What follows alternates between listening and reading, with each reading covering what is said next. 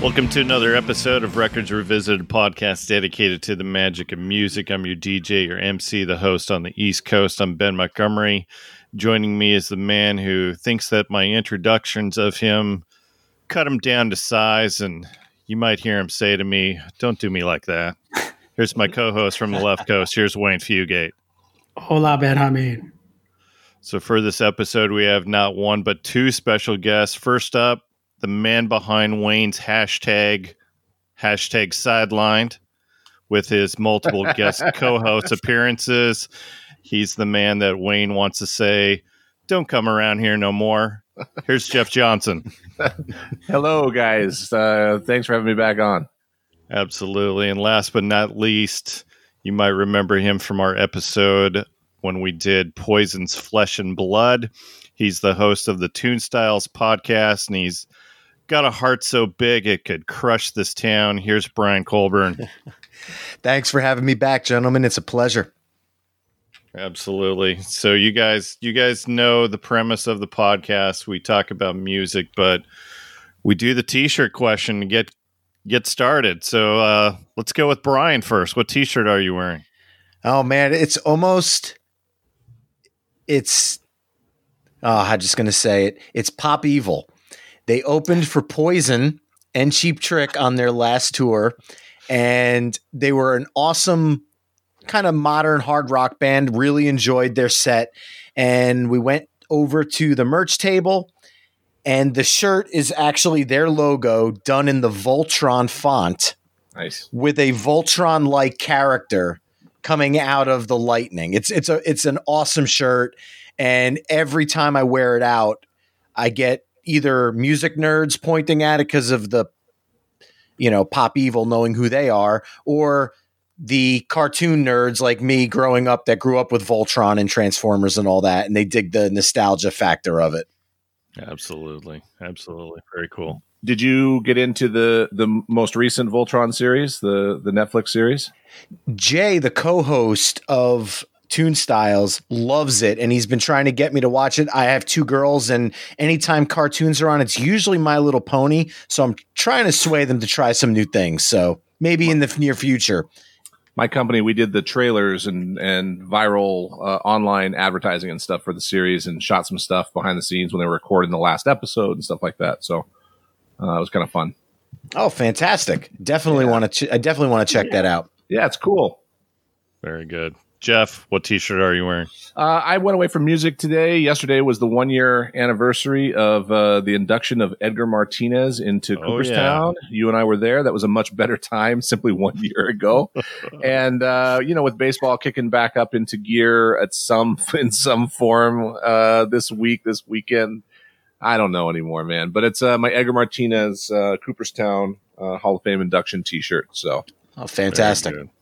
Nice. Yeah, the uh, the the Facebook memory came up yesterday of the uh, the selfie that I took with Trevor Hoffman. Yeah, yeah. So be- better times last year. Wayne, how about you? What T-shirt are you wearing? Uh, you know what? I got this friend, Salt of the Earth guy, sent me a couple T-shirts about a month ago. This is my Menzingers T-shirt. I call it Jason and the Alien.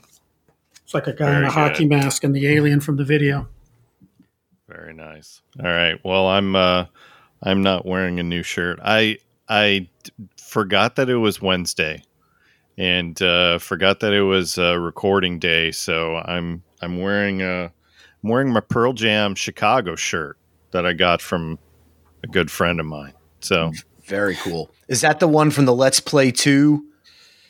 It's just uh, on the back of it is all the times that they played in Chicago. So oh, awesome. That, so they do have uh, the, the the couple Wrigley Field uh, dates on there as well. So yeah, yeah, I've I've listened to that live CD probably more in the last year or two than any other live album. The energy on that one is just outstanding.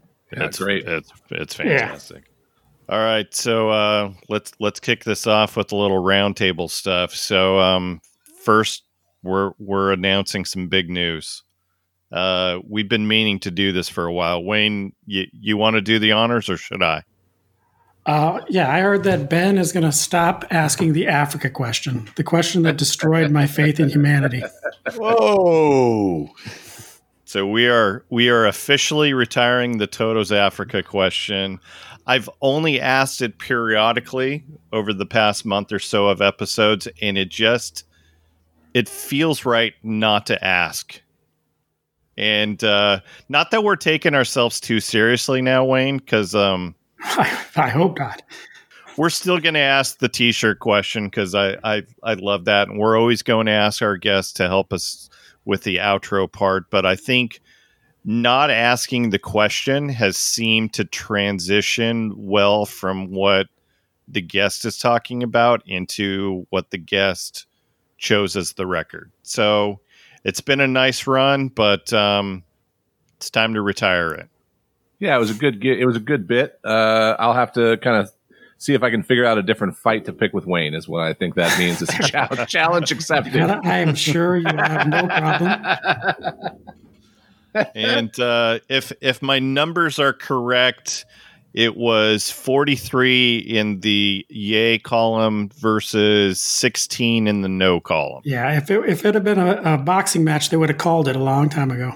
I was going to yeah. say that there there were 16 wrong answers in that question. So, wow, 16 wrongs. so you're on you're on my side then, Brian. Oh, I'm Team Africa all the way, oh, man. Fantastic. Yeah, he's, we'll get along he's, fine. Yeah, he's part of that 43 or whatever. All right, all right. Yeah. That's good to know. Yeah. Uh, cheap plug here, but Tune Styles did an entire episode just on the cover versions of Africa because we love that song so much. So nice. Did you happen to find one by uh, oh what was the name of the band band uh, something sex party uh, what was the the, the cover Ninja Sex Party Ninja, Ninja Sex, Sex party. party. I don't think we talked about that one because we we went down a rabbit hole and I think we stopped at like 15 different versions.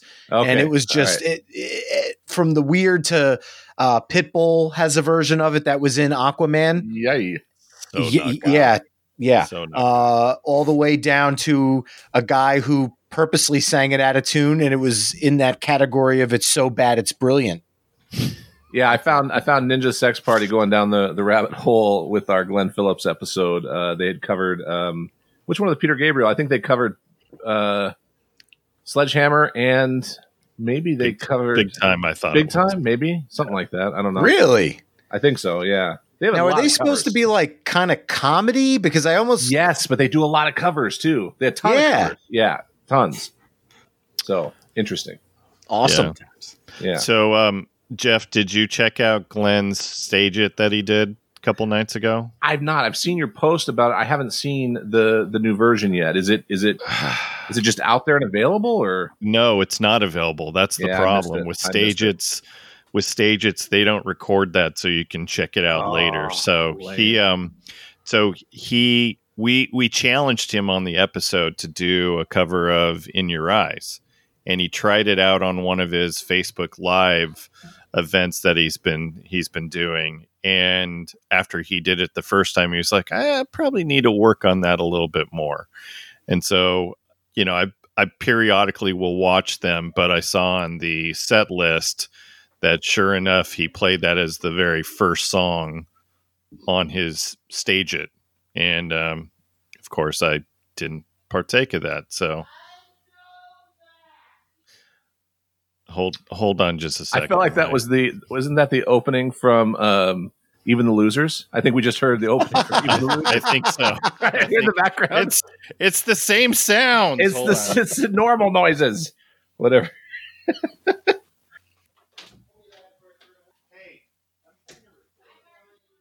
it's just the normal noises in here.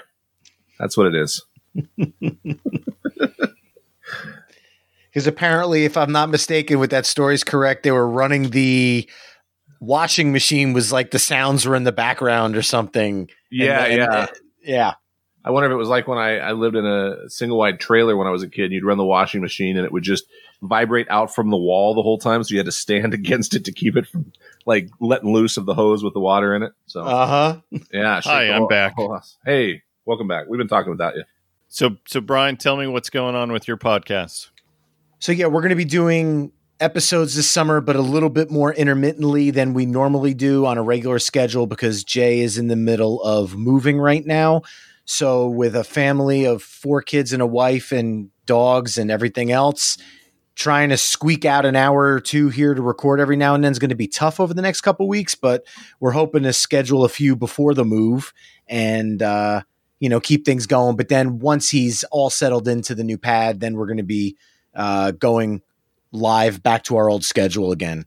Right. We're we're we're also looking to try to do a little bit more of the roundtable discussions and try to bring the guests into the roundtable discussions a little bit more as opposed to just a straight interview because we've gotten some feedback from people and it is kind of swaying more towards the discussion based episodes being the most popular because let's say somebody's not a fan of a particular artist they might not feel the need to listen even though there's might be something there worth listening to not us by the way but the, you know the other person that's the challenge we have with every episode Amen. Amen. Yeah. Where it's like, uh, no, no, no, you need to listen to this because this person's really good. I know that you might not like Curtis Mayfield, but you should listen to Adeline because she's great. You know that that that kind of conversation. So yeah, totally get it. All right, so a couple things. Uh, I'm going to go broke this summer because number one, the pleased to meet me box set or deluxe set, whatever you want to call it, for the replacements is coming out, and that's uh, of course I'm going to have to do the whole bundle, you know, with the cassette interview with Paul Westerberg and the T-shirt and the placemat and I don't know whatever else. So it's over a hundred bucks. Anyone else going to purchase that? Yeah, I'm definitely grabbing them. Yeah, uh, yeah, for sure. Yeah. Um, so so there's that and then um, today as of this recording just a couple hours ago so matt nathanson is putting out a second live record oh nice called, called live in paradise boston and so he's also doing a bundle which includes records a t-shirt a mask uh, digital copies of like 30 extra tracks that are not on the record so um, I feel like that's yeah, one of the I'm, one of the few joys available right now is something like that. Like I got the uh, National High Violet expanded edition, the colored vinyl, and it uh, I already have the regular vinyl, but that's that's how bored I am. just I'm just like I just I would like to watch a a purple a purple and white splattered disc spin around my turntable right now rather than do nothing. So no, I I totally get that. I've been I've been putting the Jason Isbell record on because I bought one of the uh, creamsicle limited edition versions, and uh, uh, I've been spinning that a lot just because it looks cool. Yeah, I, lo- I love watching them. I love watching them go around, especially the colored, the various colored discs and stuff. So yeah, I'm easy to amuse is the point, and I will I will give you fifty dollars. Apparently, is uh, what I will do if you re-release an album and put Easily it on amused vinyl. with disposable income. Yeah. With a little disposable income, and I'm not and going to concerts right now, so nope. Bring well, it. My wife, my wife has flat out asked me, "What are you doing? You know, you're." You're what are you doing when you listen to all of these albums? I said, well, I'm on eBay bidding on other ones. You know, that's I need a soundtrack for that. Come on now. I totally, I totally hear you. I, uh, I bought. So I don't know if you guys have been following me on Twitter, but uh, last Thursday, my my CD changer, my five disc CD changer that I've had since uh, sophomore year of college, which was a long time ago, finally pooped out on me. Yeah, and what did you buy? You bought like a hundred disc thing or something? It's cra- uh, so it's crazy. So I went to two different garage sales and then three pawn shops looking for something comparable, and just didn't didn't find anything. I will tell you one thing that I found at the pawn shop in just a second. But the last pawn shop I went to, so they had they had a a similar Sony disc changer, which was like the model just above the one that I had, but it was pretty beat up, and it was like forty bucks. And I'm like, eh, I don't know if I want to spend forty bucks, knowing that this is probably going to crap out at, you know, in, in like a week. Um, so I'm looking around, and I went and looked at their clearance area, and they had a Pioneer hundred discs changer. Oh my goodness! For fifteen dollars. Oh jeez. and it's in great condition. And so I was like, all right, I'll I'll do that. So I have I have so many questions. Like, how much did they loan on that thing that it was worth to sell it for fifteen? It's been taking up shelf space in their shop for how long? Because they shouldn't have been loaning any money on it recently. There's not a market for that. That's great. And and you know right. how long it takes to load those things, right? Oh yeah, yeah, yeah, yeah. yeah. no one has hundred CDs anymore. I do. I, I do. I'm all physical media. yeah, I'm I, all about physical media. My, 100%. I, uh, I, am in the middle of a big project just to conf- uh, because we live in a townhouse, so we have some space restraints.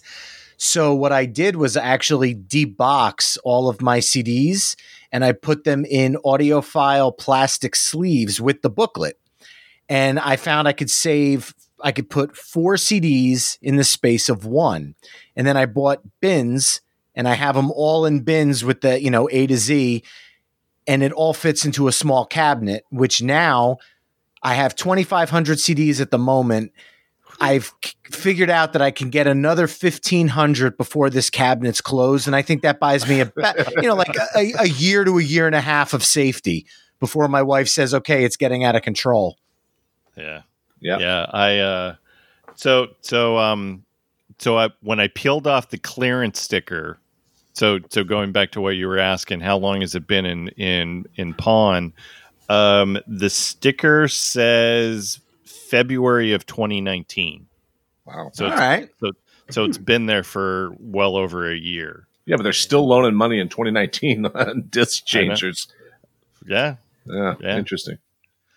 Uh, so so Wayne, uh, one of the one of the pawn shops that I went to had uh, had a couple crates of of records. So I was looking through their records, found uh, found my p- favorite Pete Townshend solo record, uh, the one uh, with "Give Blood." I guess it's what White City, White City. Um, but I also found a really good used version of Bruised Orange by John Prine. Ooh, nice. Wow. And uh, they, so it had this, it had some stickers on each of them. And these were guys that didn't have any freaking clue of, you know, what things were worth. So they were looking up all of the uh, the records on eBay to see how much they were going for, and and the guy's like, "Oh, I guess I have to honor this fifteen dollars, right?" And I was like, "Well, yeah." And uh, he didn't tell me how much they were going for on eBay, but I looked it up at home and they're going for like 60 $70 right now. Wow. Yeah. Well, I guess because he passed, there was the surge in purchases. Right. Yeah.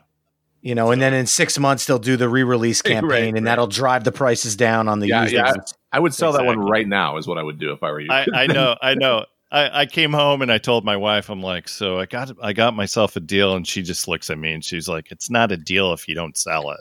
Yeah, she's right. so. Yes, but the longer you hold on to it, the more value it becomes. Yeah, yeah. tell tell that to my baseball cards. yeah, yeah, exactly. Yeah, and all of the stadium giveaway items I have kept from the last 30 years of but you junk. purged a lot of those. Like I, you, uh, you a were, little bit, a little bit. oh, I wouldn't say a lot. I'm, I, yeah. Because you were texting me, you, hey, do you want this? Hey, do you want that? And I was like, no, that's garbage. Yeah. So. Hey, yeah. Hey, do you need an Aaron Cook, uh, Rockies program or whatever it was? Uh, no, no, yeah. I do not. Exactly. No. Yeah, I've got a, I've got a problem. I have problems. I know we do. Uh, so what uh, what records are you guys listening to right now? I, the national. I'm in a hev- heavy national rotation again. Um, I'm okay. a heavy heavy rotation on the national for whatever reason. Uh, I just did a road trip though. We we drove up up and back to uh, Montana from California from Los Angeles. Uh, so a lot of time in the car. So we listened to a lot of stuff. I, I, actually broke out Johnny Cash again. Went through a ton of Johnny Cash, um, all the Wilco albums. Um, Foo Fighters, Pearl Jam. So road trips are the best for just diving back into stuff. Oh, yeah. I just went on a I went on a six hour road trip to Eastern Washington and listened to uh, just about all of the Adam Ant records. Oh, okay. Nice, nice. Very good. How about you, Brian? I've been diving down a hard bop jazz rabbit hole as of late just picking up some old Coltrane and Miles Davis and Art Blakey and uh, Dexter Gordon, just kind of putting it on in the background during the day while I'm working. It's just kind of this it's just this chill music. It's kind of there. And if you stop and listen to it, and you kind of marvel at how it was recorded back. You know, a lot of the stuff was done here in New Jersey in like Englewood and uh, in that area. Um, just listening to some of the recordings is really amazing. And on top of those, I actually have been diving backwards in the 2000s. Two bands that I knew existed. I knew a couple of the top hits but I just one of my friends is like, dude, you really need to go listen to some albums. Were Paramore and Jimmy Eat World. So I've been kind of diving to their back catalogs and kind of really enjoying it a lot more than I thought I was going to. I, I thought I was going to be, you know, turned off by a lot of it, but I was very pleasantly surprised on a lot of the songs I'm hearing. Very good. Yeah.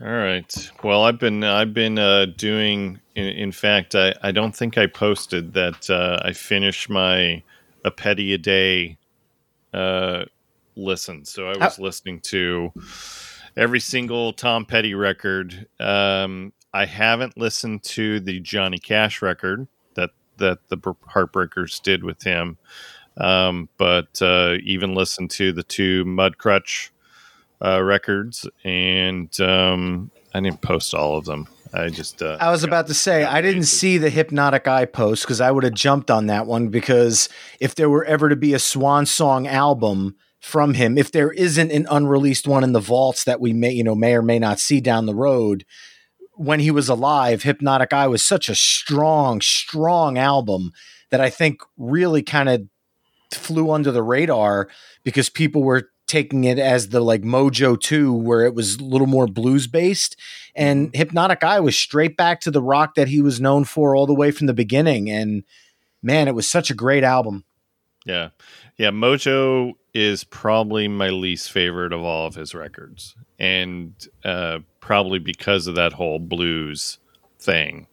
Um I like blues influence rock. I don't necessarily like straight up blues. I felt like that was more straight up blues. I could definitely hear that. There's a few songs on there that stray away from that. Uh, I should have known it was a fantastic rocker, and yeah. then uh, something good coming. The, the the ballad towards the end is just hauntingly That's beautiful. Great. That's a beautiful song. Those are both the ones I would have called out on that one too as my favorites for sure. Wayne and I kept talking about, uh, you know, we need to start doing more episodes where we're picking him. We're picking the records because there's there there's been a few, and I'm not gonna I'm not gonna say which which ones. But, poison, poison. no, no, no, not not not Excuse even me. not not even the poison one. Um, well, who picked, who picked poison? Me. you picked it, okay? Because that's what I was gonna say. You were the one on it, right? You picked it. Yes. Okay. And right. and as I said on the episode, I picked it because I thought it was an interesting album, not because it was one of my favorites. and I think and I think that some of our guests have that same idea where they're like, "No, I think that this would be an interesting album to talk about, not necessarily that it's their favorite." And um you know, I t- sometimes you just need to go back to the tried and trues, right? And Damn the Torpedoes is one of those tried and trues. And I think that if if I've taken away taken away anything from my a petty a day um, uh, rabbit hole is that I really love this record.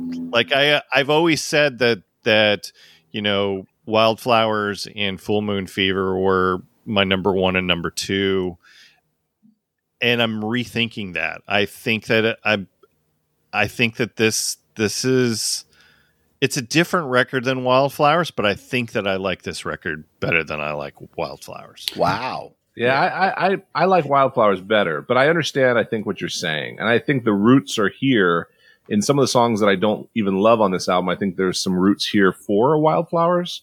Um, you must have read my notes. That, oh, really? Yeah, because I think there's some stuff that develops. Yes, yes, develops into that, and and I feel like there's some raw parts of what becomes that later.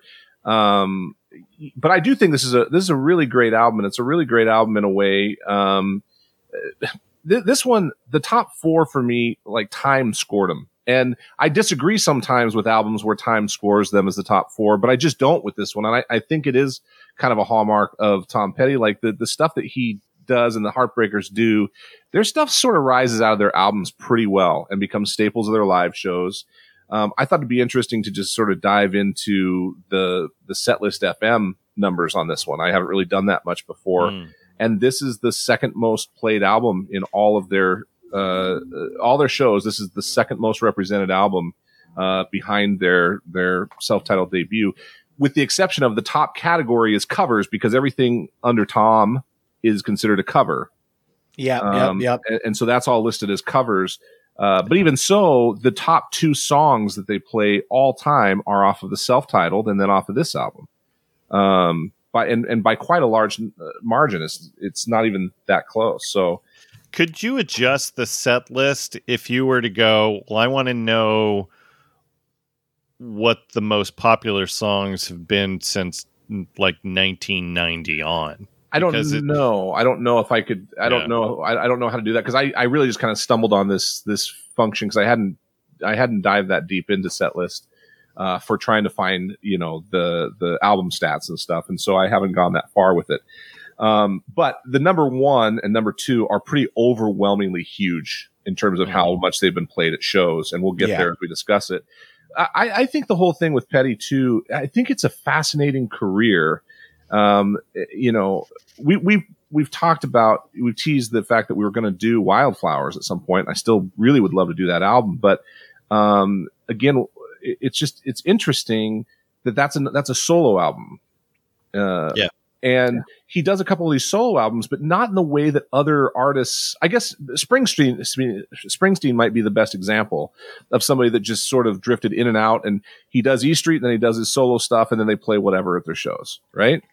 This is another example that where it doesn't seem to really be like a I need to go do my own thing and I want to be a solo artist and I want to be taken as a solo artist. It's just like he goes and he does a couple of really great solo albums, but he never plays solo shows. He I can, I can only find two instances where it looks like he's playing like truly solo sets, and those are at bridge schools in like '86 and '94, where I think the Heartbreakers were also, were also doing a full set.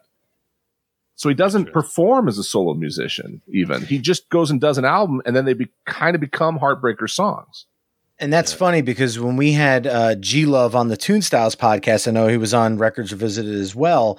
We talked about because one of the questions I had for him was how do you decide what's a G Love album and what's G Love and Special Sauce? Yeah. And he just flat out said, honestly, it's just whatever I felt like at the album. The players are a lot, you know, they a, lot of the guys from Special Sauce, the two guys, played on some of his solo albums, and he just decided to name it G Love at the end of the day. There was no rhyme or reason to it, which I thought was interesting because it almost seemed calculated, but it wasn't at all. And I thought that was really fascinating. Well, that seems to be the case with Petty too. I mean, it's the first Full Moon Fever is coming out. I think of the of the Traveling Wilbury sessions, and it's Jeff Lynne producing it. It looks like they just kind of dive in, and then he pulls in, you know, Mike Campbell and Benmont, you know, as session musicians on it. Um, and then later when he does, um, I'm pretty sure Wildflowers is the one that uh, Rick Rubin produced. That was Rick Rubin, yeah. And and he said it was just he and Rick talking about it, and they just didn't want to be tied to this five guy, five instrument, five band member thing. They just want to do some other stuff. So it wasn't a calculated thing, but it looks like it it caused a tiny bit of friction for a short bit, um, and then maybe a little bit more friction with um, uh, with the the drummer. Um, I'm blanking. I was just gonna, yeah, I was just gonna say that Stan. Stan, yeah. I, I, I felt like the the first Tom Petty solo record was Petty's way of of distancing himself from Stan.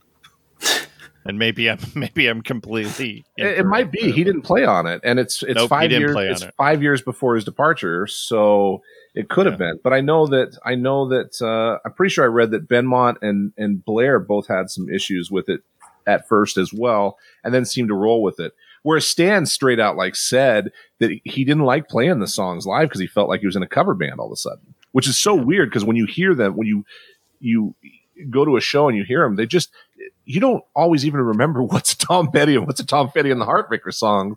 They all right. just became Heartbreaker songs because again, he never really did something that was so aesthetically different.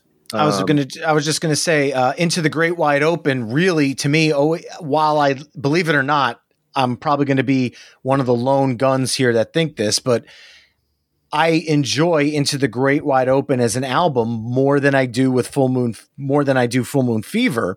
Mm. Uh, and that's a real tough one for me to say, but I feel like Jeff Lynne and Tom Petty were getting their feet wet with Full Moon Fever. And I feel like they really hit their stride. And there's some fantastic songs hidden deep oh, yeah. within Into the Great Wide Open, like King's Highway, Two, uh, Two Gunslingers, All or Nothing. These are songs that rarely make it in concert. Maybe King's Highway would be the exception there, but songs that could have very easily been hits, even in the 90s when Tom Petty might not have been in favor as much as he was, you know, 10 years ago in the 80s.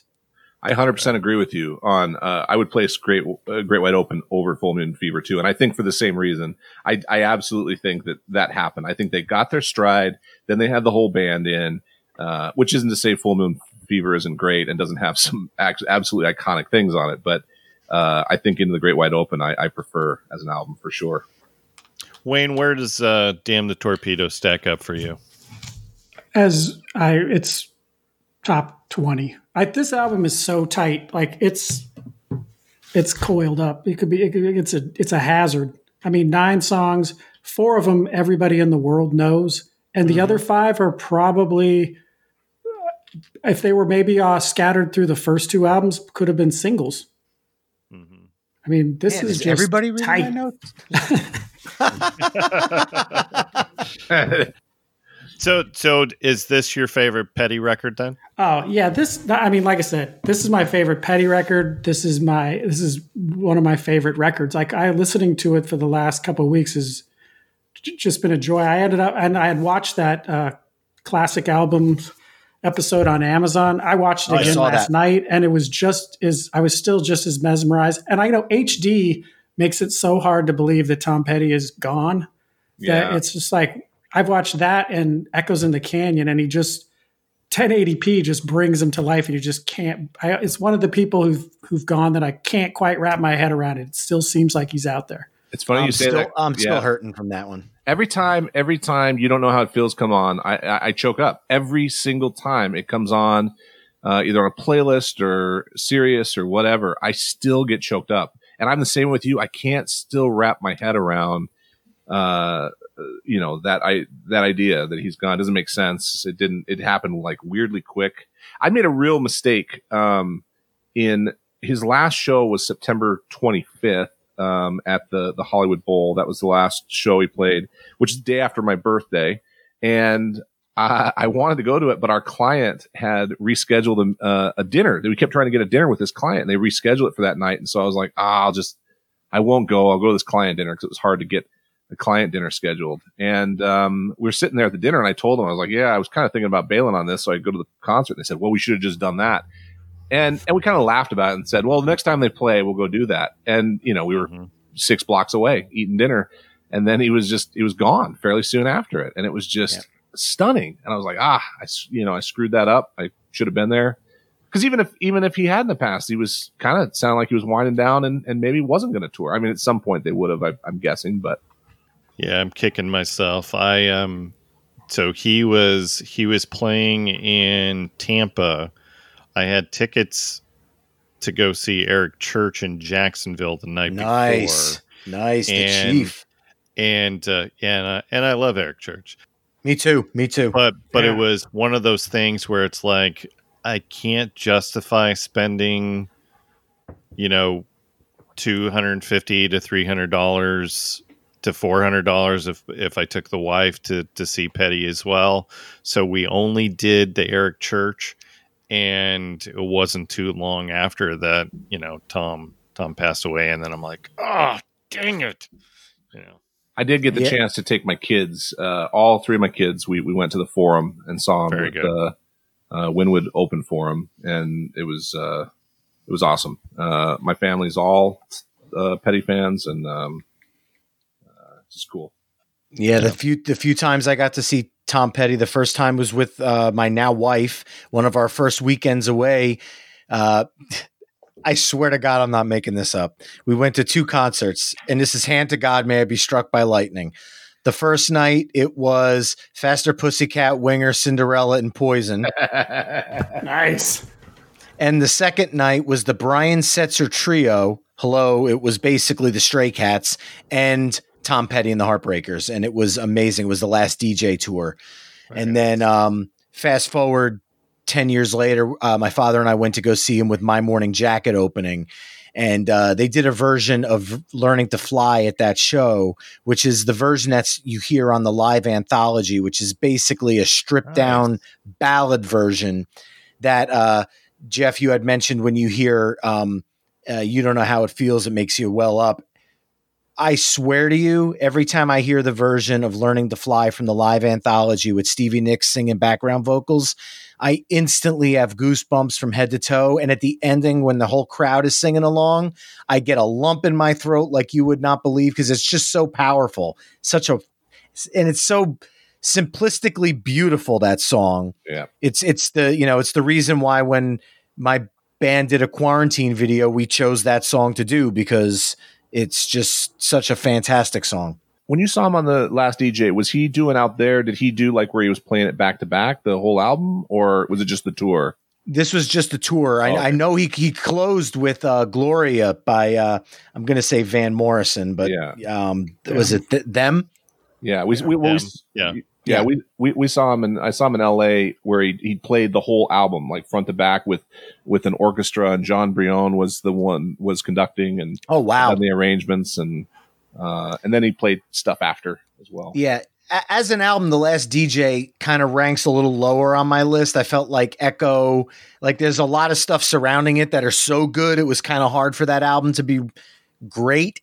Um, you know, I mean, and then there's even some of the stuff that never made it to an album in that era. One of my favorite Tom Petty songs, which I don't know if you'll like, Ben, because it is a little bluesy, but Sweet William, um, man, that one is a scorcher. All right. Um, so we we talked about the classic albums um, episode. Yeah, definitely go check that out. I think we'll we'll probably Wayne. I watched it as well. Finally. You told me to. Yeah. Um, so uh, I think we'll probably bring a little bit of that. Uh, did want to bring some of the bio info. So this is their third studio album. It was released in October of 1979. It was released by Backstreet Records, which was distributed by MCA. And if you watch the the classic albums, you kind of get a little taste of he was in a, a, little bit of a pissing war with with MCA at that point. Even declared bankruptcy at one point, um, and this record almost didn't come out because of that whole pissing match that he had with with the label. So, um, one of the things on the the episode, so Jimmy Iovine, who co-produced this, uh, mentioned the importance of third albums so he mentioned Born to Run was Bruce's third. He brought up Patti Smith's Easter as being important to her as well. I think he just wanted to get credit for that one because you know I, because I the was night was re- listing the third albums that he had done. Yeah, yeah, yeah. Well, because the night was on that third record, and I don't know, I don't know if Patti's legacy would have been preserved had Easter not been as um, as good as it was. Because, anyways, I, I listened to Radio Ethiopia a couple, uh, I guess yesterday, and um, uh, not as well received as Horses and Easter, but that's that's a whole other podcast episode. Um, Shelly Yakus was the engineer on this record. To give another podcast a little bit of shout out. So the hustle with John Lamoureux, he did an episode with Shelly. Fantastic interview. And Shelly is just responsible for so many great records. Um, so definitely go check that out. Um, some other takeaways from that classic records episode, and you guys can chime in here on on some of these. Uh, Shelly told Stan Lynch that his drum his drums were punk ass. Yeah. and they went shopping for drums. Yeah, first day. Yeah. Um, Benmont said that they did so many takes i- of some of the songs that uh, the songs that ended up on the record were full takes, and some songs were a ton of takes, including "Here Comes My Girl" and "Refugee." Any any other takeaways from that that uh, classic Oh, album? there was there was a I mean th- there was so much that they they they ran across, but like I say the the fight. One of the things I thought was interesting is they were talking about all of the bands that they opened up for, and at one point uh, they just Tom Petty's like we're not we're not opening up for anybody anymore. Um, no matter what we, how small the club is, where we have to play, we're not we're not going to open up for anybody anymore. And he said it it changed it changed everything. And this a lot of this was recorded at that Sound City Studios in Van Nuys, the one that uh, Dave Grohl did a documentary about. I was that, about uh, to say, don't forget that one. Yeah, that um, you know, a lot of a lot of people recorded at Johnny Cash, Neil Young, Fleetwood Mac, um, Nirvana, Rick Springfield. Rick Springfield. Yep. um, I, I saw. I, that's funny because I actually saw one of the concerts they did, the Sound City Players, and Rick Springfield was one of the one of the acts. So I got to see Rick Nice. Springfield and Stevie Nicks, and yeah, it was. It was I think that's how the Petty Nicks thing all kind of came together because they were all Yeah. recording si- simultaneously at uh I think Tusk and Damn the Torpedoes were those the two that were recording at the same here, time. Yeah. Yep. Um, all right, so we talk about the Rolling Stone 500 greatest albums of all time. Any guesses where this stacks up? Three fifteen. Oh, you cheated. You, you knew I was gonna bring you knew Fair I was enough. going to bring this up. How many other petty records are on the on that 500 greatest? at least another two, right? I was about to say you better say two or three, It better but be, yeah, at least two, maybe three. None. No, are you serious? That's it. This is the only one on Torpedoes there? is Whole the list only into one. question again. Yeah, yeah, that's Yeah. stupid. how many Ninja Sex Party or whatever it's called albums are on there? Six. There's six of them. All of them. That's made. just, it's just a stupid list. That's a stupid list. Well, all right. So so let me let me let me tell oh, you you're the going to run down them it- again, aren't you? It's just going to piss I me am. off. I am. I, I like to do this because I, I like to see people's reactions. All right, three fourteen, the miseducation of Lauryn Hill. Ridiculous. Three thirteen, MTV unplugged in New York, Nirvana. That's a great album. Not better than Damn the Not better than to- Down the Torpedo, but again, I'm not going to get. I'm gonna not going to pick nits too hard on placement. Uh, you know, it's a great. I, I don't have any problem with inclusion around there on the list. yeah, yeah. All right. All right. Nothing shocking. Three twelve. I don't think it's better. It's good. No. Three eleven. I don't and I didn't even look to see who the various artist is, but it's the Sun Records collection. Uh, those those shouldn't be on there. No. yeah, that's not an collections. album. That's a comp. Yeah, Absolutely not. Great. The fact that they do greatest hits and collections just invalidates the entire list, and I want it thrown out. Absolutely. All right, so here, here, and here's where I'm going to start pissing you off. All right, ready? Start. Yeah. Just, what do you mean? I got I got I got on here pissed off. 310 Poisons Flesh and Blood. Oh, Nope, nope. Uh, but there is blood in the in the title. It's blood, sugar, sex, magic. ah, Uh, that doesn't. Yeah, that's not that. That shouldn't be that high. I, I understand it being on the list though. It can be on the list. I, I'm fine. It's a, it's a, it's a very influential album. But if you're telling me that Blood Sugar Sex Magik is that high on the list, and there's one Tom Petty and the Heartbreakers album on the entire list, it's bullshit. Mm-hmm. Mm-hmm. That's All a that's a weird. Yeah. Calls the whole list into question. Yeah, 309 is Willie and the Poor Boys by CCR. 308 Songs for Swingin' Lovers by Frank Sinatra. 307 is Hard Day's Night by the Beatles. 306 Beck's Odelay. 305 Car Wheels on a Gravel Road by Lucinda Williams. And Great album. 304 is Jeff Buckley's Grace. Great album. There's a lot of good. There's a lot of great albums up, uh, in in that mix, though. There's a lot of great albums, Sure. But and it's hard to rank them all. But the fact that there's no other, there's no other Petty or Petty and the Heartbreakers album in the top 500 other than this one is just weird. That's just a. Yeah. That shows that they they probably get dismissed as being somehow too commercial or rock or not deep enough or whatever. You know, that's really what that probably is. It's just not they're just not deep enough or So let's let's talk Billboard. So this was not a number one hit. It it peaked at number two for seven weeks. You guys know what kept it out of the number one spot? Michael Jackson. Uh, the Wall. Pink Floyd's The Wall. Pink Floyd's The Wall. Yeah, Tom has a great uh, he has a great quote about it too. He's like, I uh, I love Pink Floyd, but not that year. right. right. And then we'll we'll talk about the uh, the singles chart because there were there were a couple big big uh, big singles off of this. Um, all right, so I think we've all alluded to the various members of the band. So of course, Tom's on lead vocals, harmonica, rhythm guitar. Mike Campbell, of course, is the man behind the guitars. Benmont Tench, keyboards. Ron Blair's the bass guitarist, and then Stan Lynch, drums.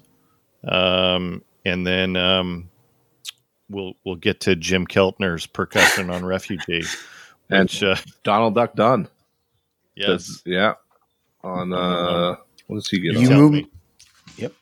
Yeah, you tell me.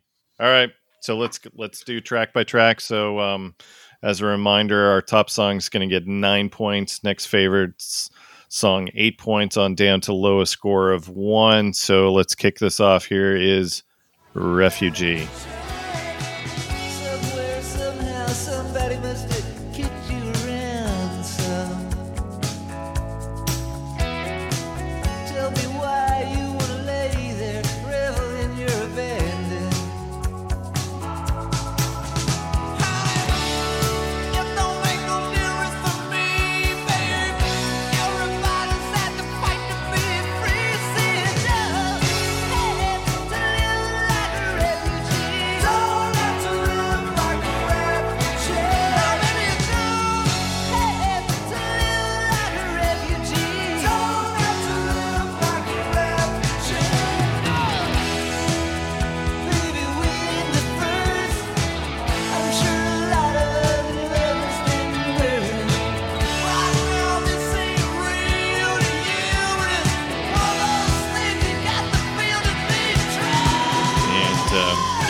Jim Keltner on the Shakers.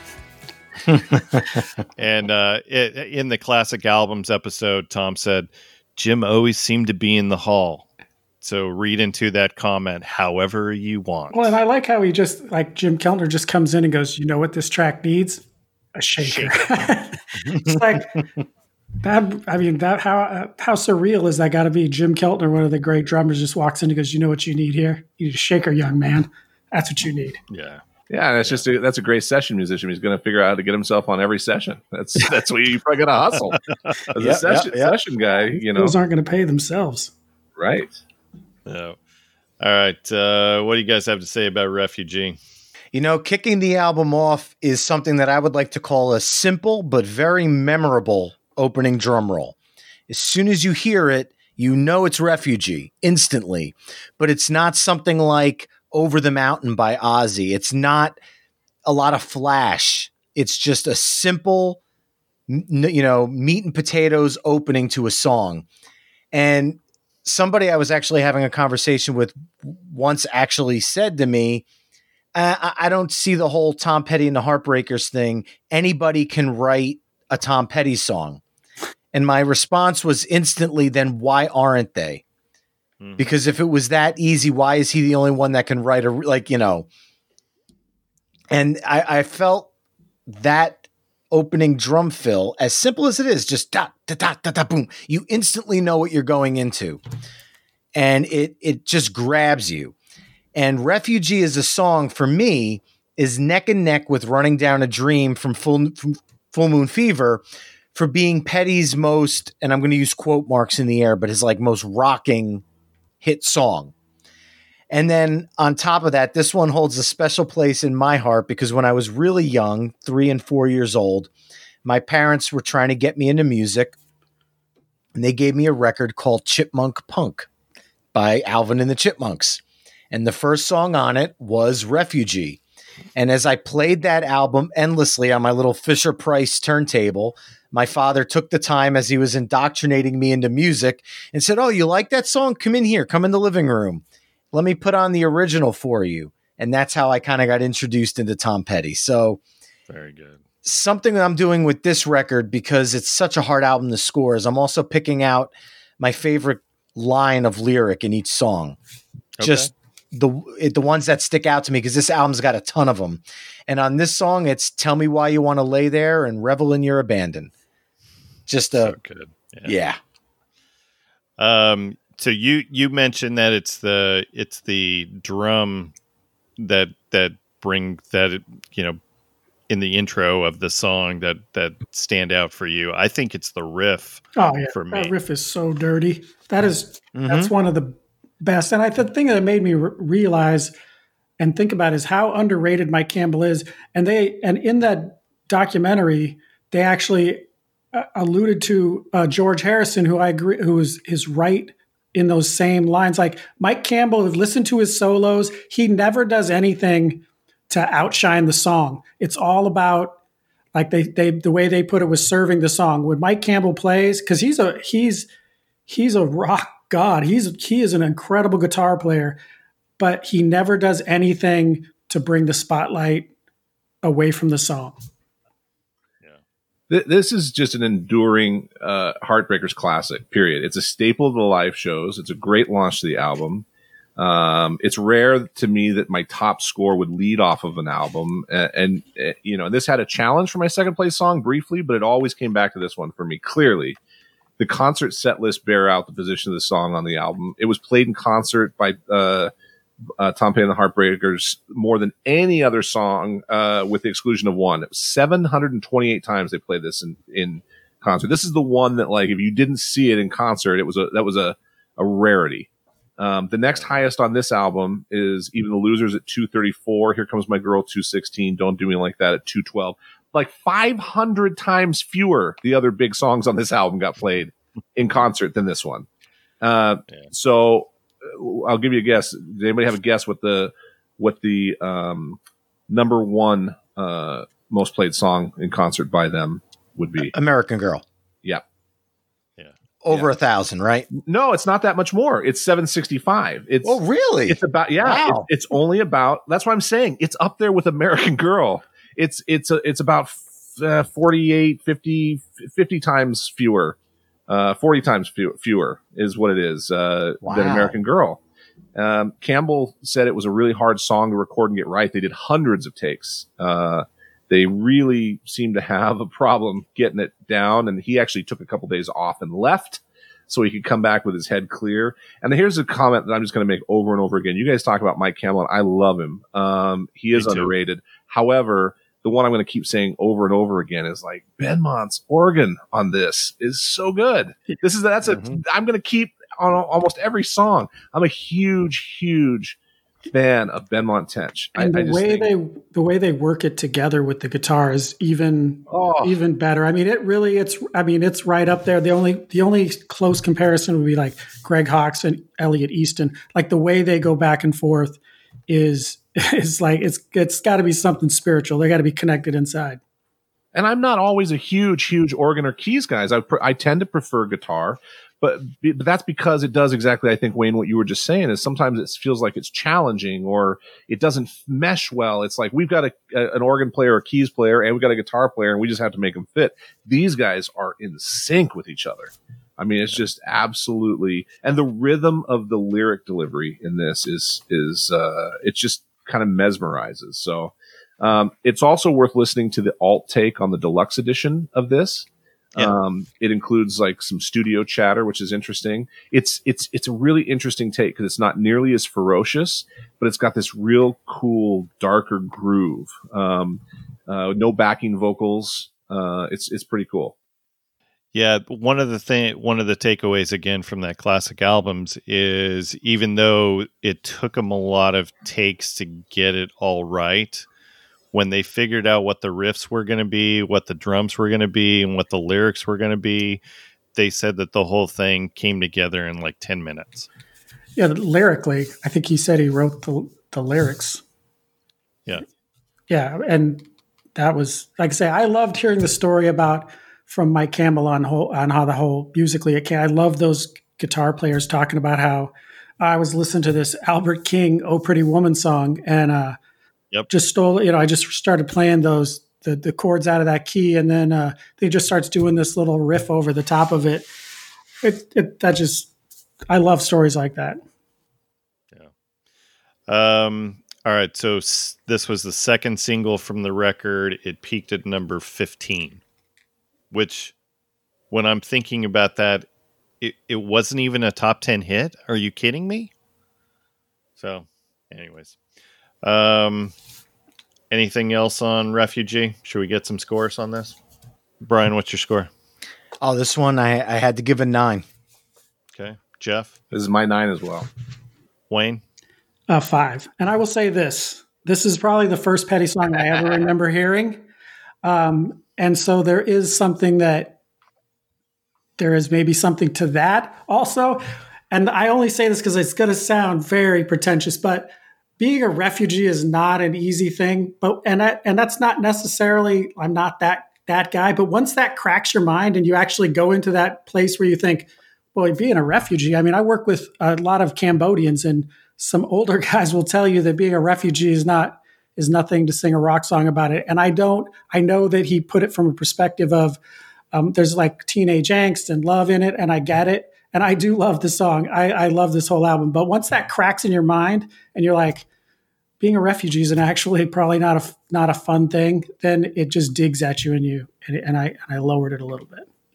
You guys realize that Wayne overthinks Yes. every single song on this. On, but but I actually like I like the hyperbole that he throws in here to this girl.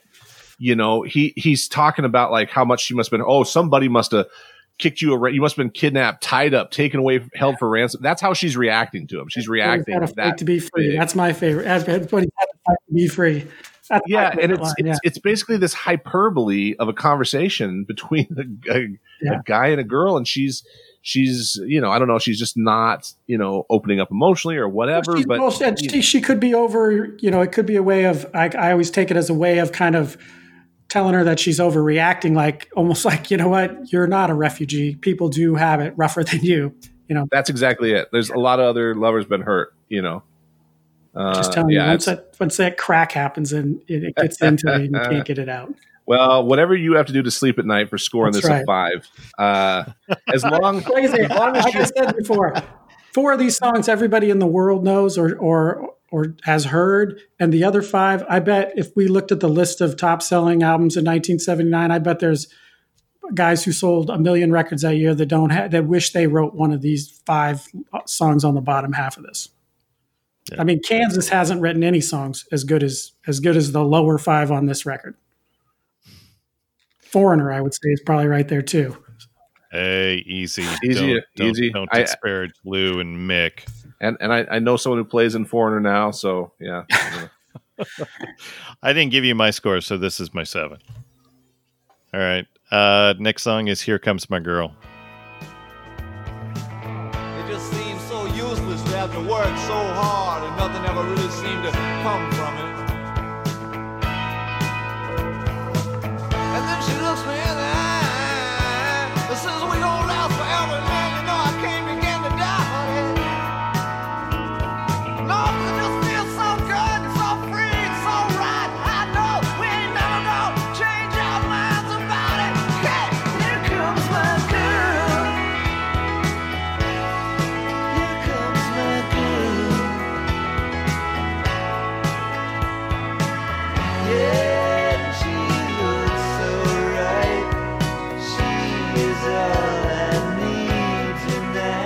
this was the third single from the album, peaked at number 59.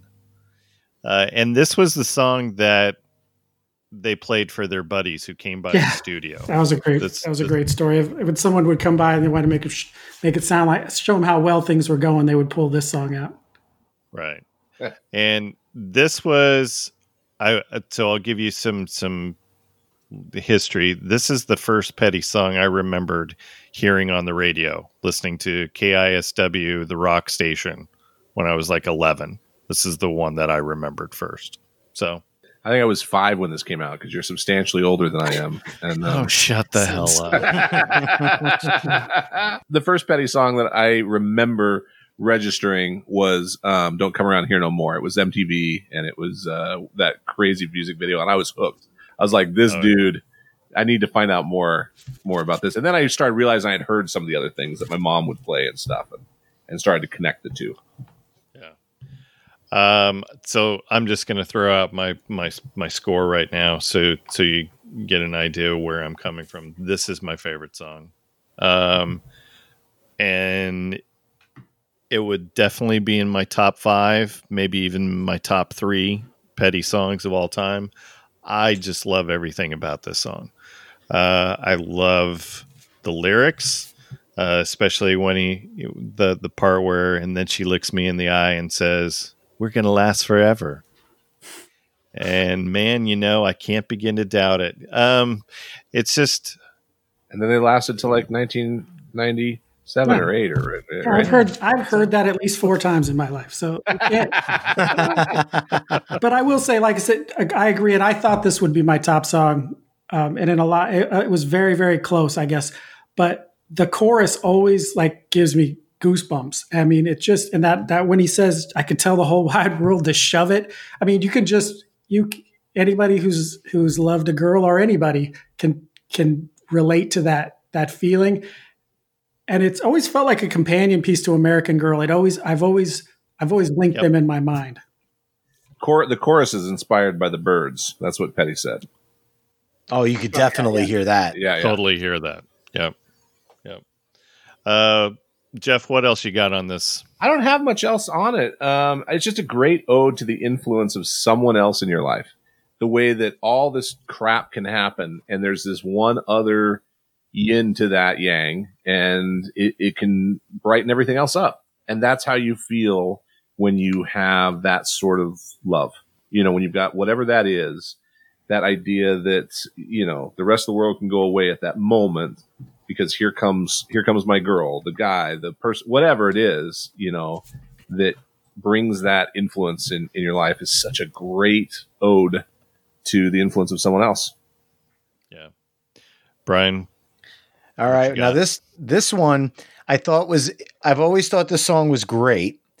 And this is something I was complaining about on Twitter last night. It's hard when you like every song on an album to really go in and try to nitpick of why what would make it stand above another one. And I'm glad that an album is this hard because that means it's that that fulfilling to listen to. I always since I first heard this album through, I always raise an eyebrow at the opening drum beat because that same roll, if you listen back to Refugee, it's ba ba ba ba ba is Refugee, and in Here Comes My Girl, it's ba ba ba doo doo, and it goes into into the song. So as I listened to it as a kid, I actually thought Refugee was starting all over again, uh, and then it would go into this different song. Maybe I'm way off on that. I'm not a drummer, but it always gave me that same feel. Now, the song was written the same week as Refugee, so that could have literally been how they were just starting the songs in from a four count. Who knows? But the thing I love about the song the most is it really stands out from other Tom Petty songs based on his talking during the verses. And he's just kind of like he's sitting down like we are chatting, but he's just doing it so eloquently. And my favorite line from the song comes from that part where he says, I ain't really sure, but it seems I remember the good times were just a little bit more in focus. Yeah, he had a great story. I guess he had the chord progressions for this, but he couldn't get the melody, so he he created this character in his mind, and he just started talking through it until until it came to him. And like I say, it's stories like that. Also, Jimmy Iovine, they played "Refugee" and "Here Comes My Girl" for him, and he said, "We don't even need any other songs.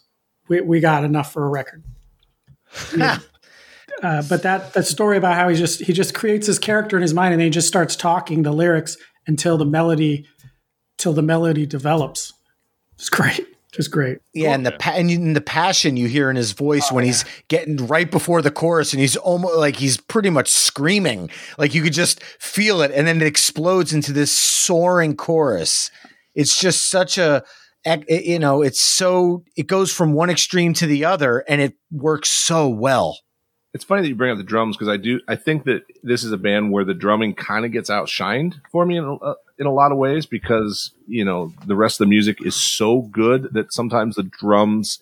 It's not that they never stand out or there aren't any great percussive percussive songs. There definitely are, but they they rarely to me feel like they're that inventive. I guess. I could definitely agree with that, and it's just something where the the drummer. Uh, yeah, I'm trying to think on this album. It, uh, uh, I'm literally having a brain. Stan Stan Lynch. Yes, he knew where to sit in the song. He didn't overplay it. Can you picture these songs with somebody like a? I know I'm just going to pull out of a hat like a Neil Peart, Right. Right. like just kind of overplaying the song. Not that he does it in Rush. Please let me state that. In Rush, he's not overplaying. But if somebody were to do fills like that in a Tom Petty song, it would literally be like a needle scratching across the record. It just wouldn't fit. And that was something that was so wonderful about the Heartbreakers. Everybody knew exactly their role and they all fit perfectly into this mold every time they played together. And they just found each other's spots and where they sat in the songs. And that progresses all the way through Hypnotic Eye. Well, and that's that's one of the things that Tom talks about of- about Lynch. He talks about how phenomenally in tune with him he was, especially when they were playing live. Like that, he would get like he. I feel like he said even like little shoulder twitches, and he'd be right on him. He just he was. He said he was so good on stage in terms of uh, you know if Tom wanted to lead something somewhere else, he just he was always focused on him, and and he could accent him on the drums. And so he was really good at that. And he wasn't doing like, it wasn't a bunch of solos. It wasn't a bunch of fills. It wasn't that sort of stuff. It was, it was just really solid, uh, you know, good band type work, but not, not particularly inventive as a, as a, as drums go. And you can say the same thing about Ringo.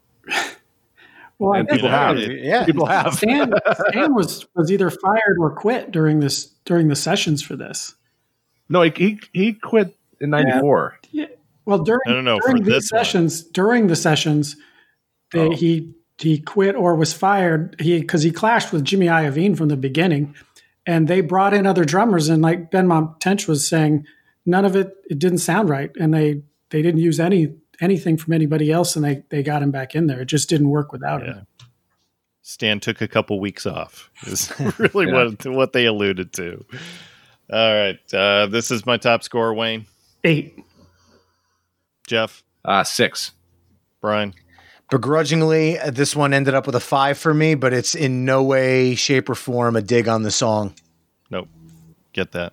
All right, next song, even the losers.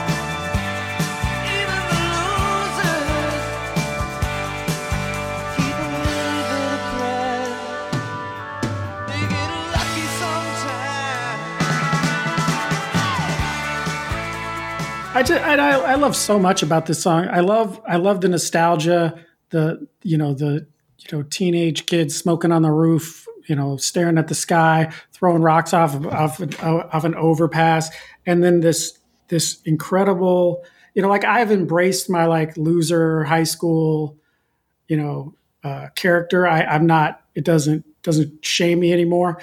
So being you know coming from that and this this it's just an anthem for you know to never you know like a, a broke clock is right twice a day. Like just wait for your chance. Yeah, and the big line of even the losers get lucky sometimes. Tom said he was just kind of scat in the Yeah. chorus, and that get lucky sometime just kind of came out. And I couldn't even think would this song be the same if there was a different line than that? Like even the losers, Yeah, something, it's, something, it's something. perfect. And i love that you know uh, mike campbell's talking about the guitar solo trying to work out a guitar solo. Nothing was working. And him and tom petty are talking and he says what would chuck berry do?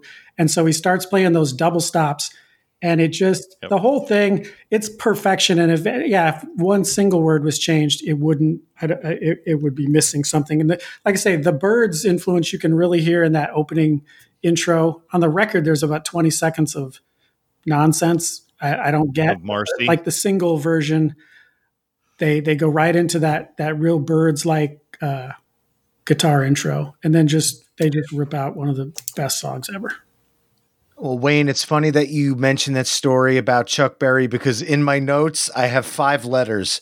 WWCBD. What would Chuck Berry do? And I literally was going to talk about that, and you beat me to the punch. But yeah, that's a really awesome story of how he just and you listen to that solo after you hear that story, Oh, and you're like, that's exactly what he did. He just channeled Chuck Berry, and it fits so well in a song that it doesn't necessarily sound like a Chuck Berry song, but by using that style of playing in it, it just brought it to the next level. And he repeats that underneath the chorus towards the end of the song, and he kind of brings it full circle from the guitar solo, which was really awesome as well. It's not it's not hard to imagine that Tom Petty was not the leader of the cool pack in like junior high or high school. You look at him, you know what I mean? Like he looks like a very normal guy, you know? I mean, he looks like a guy who probably, you know, there's there's stories written about how his dad didn't, you know, was really hard to deal with and was abusive because his he didn't his kid was too soft spoken and into arts and all that sort of stuff as well. This one kind of reminds me a little bit of um, that notion a little. It's a softer version of uh, the notion in Ben Folds Five's One Angry Dwarf and 200 Solemn Faces for me.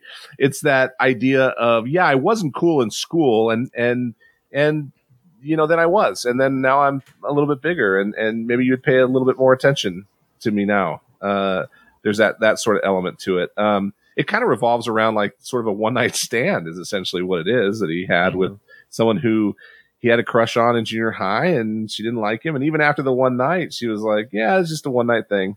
So even the losers get lucky sometimes, but not all the time. Uh, and again, my note again on this one, all caps, three exclamation marks is Benmont. Benmont. It's just yeah. absolutely, uh, the, the organ in this again is just so good. Uh, I was just going to say, can you guys believe that this was not released as a single? Yeah, I cannot believe that because this was on rock radio all the time. I was All I was just going to say if it wasn't released as a single, radio stations picked it up regardless because I vividly remember this on the radio sure, growing yeah. up. The, the album oriented rock definitely for sure played this, but not as a single, not to top 40 stations, which, Wow. yeah, just boggles my mind. But different, different time back then. All right, uh, let's get some scores on even the losers. Wayne, Nine. Jeff, Eight. Brian, Eight. and I'm also an eight. And next song is Shadow of a Doubt, in parentheses, Wayne Fugate. oh, I mean, uh, a complex kid.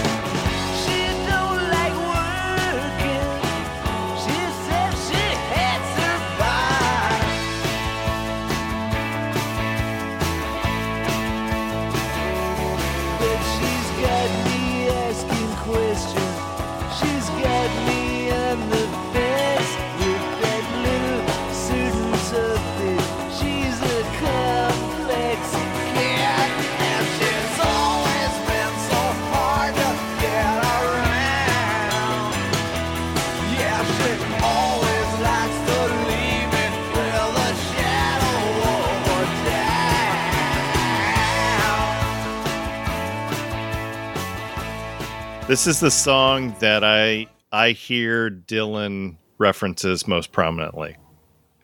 oh yeah. I guess this was the song. So going back to what you were saying, Wayne, I think that this was the song that essentially got Stan fired from the band for a few weeks because Jimmy told the band that th- they couldn't find their sound on this on this particular song, and he says, "You guys are going to sound like the Motels on this record." Yeah. Um, and uh, the harmonies that is Tom. Yep. Tom singing his own harmonies on this, and you can hear Tom's harmonies, I think, throughout the record. And it's really not until Howie joins the band um, that the other members get a little more than just the simple harmonies, right? I think that that was next record. Ron Blair quit the band next record. Throwing that out. No. Anyone? I don't know.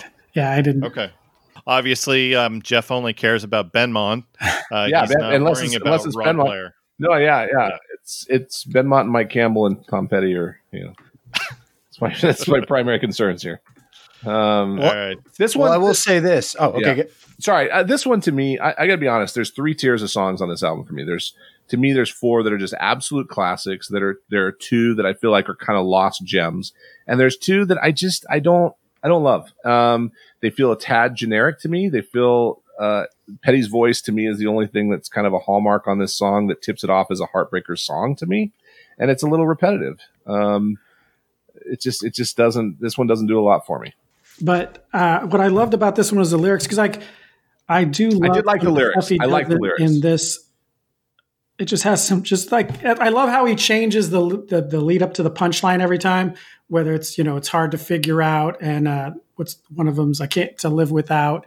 So he changes that that lead up to the punchline every time. But then that that that verse about she when she dreams she And speaks in when French. she's dreaming, Yeah, I just- sometimes I- she sings in Yeah. French. How I, and I agree musically because there's a couple of songs on here I think very have a very like Southern California new wave kind of feel. This was '79 in in LA, so that that scene's just around the corner, and I I get some of that in in a couple of the songs, and I do think that musically it does sound like some other stuff, but I just really separated this one. The lyrics, I think he just there's something about the lyrics and the way he the way he does you know way he spins this tale and they're all so complex I like the lyrics a lot too. I just don't feel like they fit the music mostly, except for the part that Ben just badly sang. Um, I was I was just going to jump in and say I don't even have to say my favorite line from the song now because you Yeah. guys sang it for me. yeah, Oh, but it, absolutely. and that's the one part to me that like fits the the music or the song, and the rest of the song to me musically, I just don't know if it knows what it's trying to do. And and when you give the story that this is the one that they fired him, you know, momentarily over not finding the sound, it kind of makes sense to me because I'm not sure they ever really did find the sound on it. Wayne, Wayne, I'll I'll I'll speak on your behalf. Okay, is that okay? I'll speak on your behalf to Jeff. Jeff, you're wrong. Okay, go ahead, Brian. Well, I'm going to say while while Jeff would be screaming Benmont, I am going to scream Ron Blair because he really shines on this song. The sliding bass, I think, is what really stands out in this track, and it's not often a the bass player in any Tom Petty song is really thought about. But if, if you remove those slide that sliding bass run that he's doing, imagine the song without it, and it's empty and it would just feel even more weighed down. So I, I really feel he shines on that. Now, I can understand why this song was never released as a single, but I can't picture listening to Damn the Torpedoes without it. So, like Jeff said, it does fall in the middle tier for me, where if it fell off the album, I'd be very upset, but it's definitely not one of the instant takeaways from the album. And I, and I don't I, I don't ever skip it. There's nothing I would skip on this album. Well, of course, one, yeah. there's one that's close, but um, I don't I wouldn't skip it. I, I I like the song fine, but just in, in comparison to the rest of it, it just doesn't it doesn't do the same things for me. And and maybe that's because the other things are so great. Uh, you know. So I, don't I know. love this song. This is my six. Wayne, it's also a six I, I i like the song too like i know what you're saying as far as that that kind of that there is some of a gen- musically it just it just it's full throttle never take your foot off but nothing particularly special but i think lyrically it it shines and i i always like i look forward to it Yeah, Brian, your score. Uh, again, a tough one on this one. I had I gave it a three. All right, and then Jeff. This is my two. Yeah, you're so wrong. All right, uh, C- Century City is. I will say, I will say that it is off of this album. It is the fifth most played song in concert at 67 times, but that's well below the other four classics. sure. Yeah. Well yeah. below. Yeah.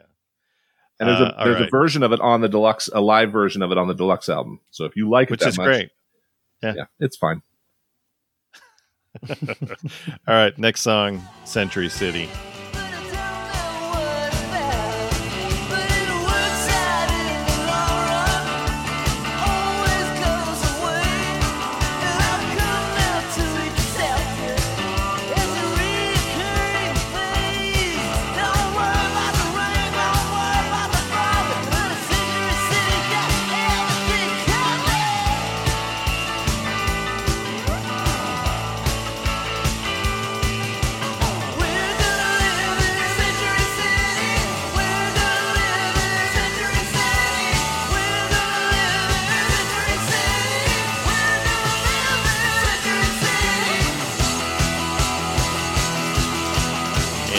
Wayne, you alluded to well, this was 1979, and there was a certain sound.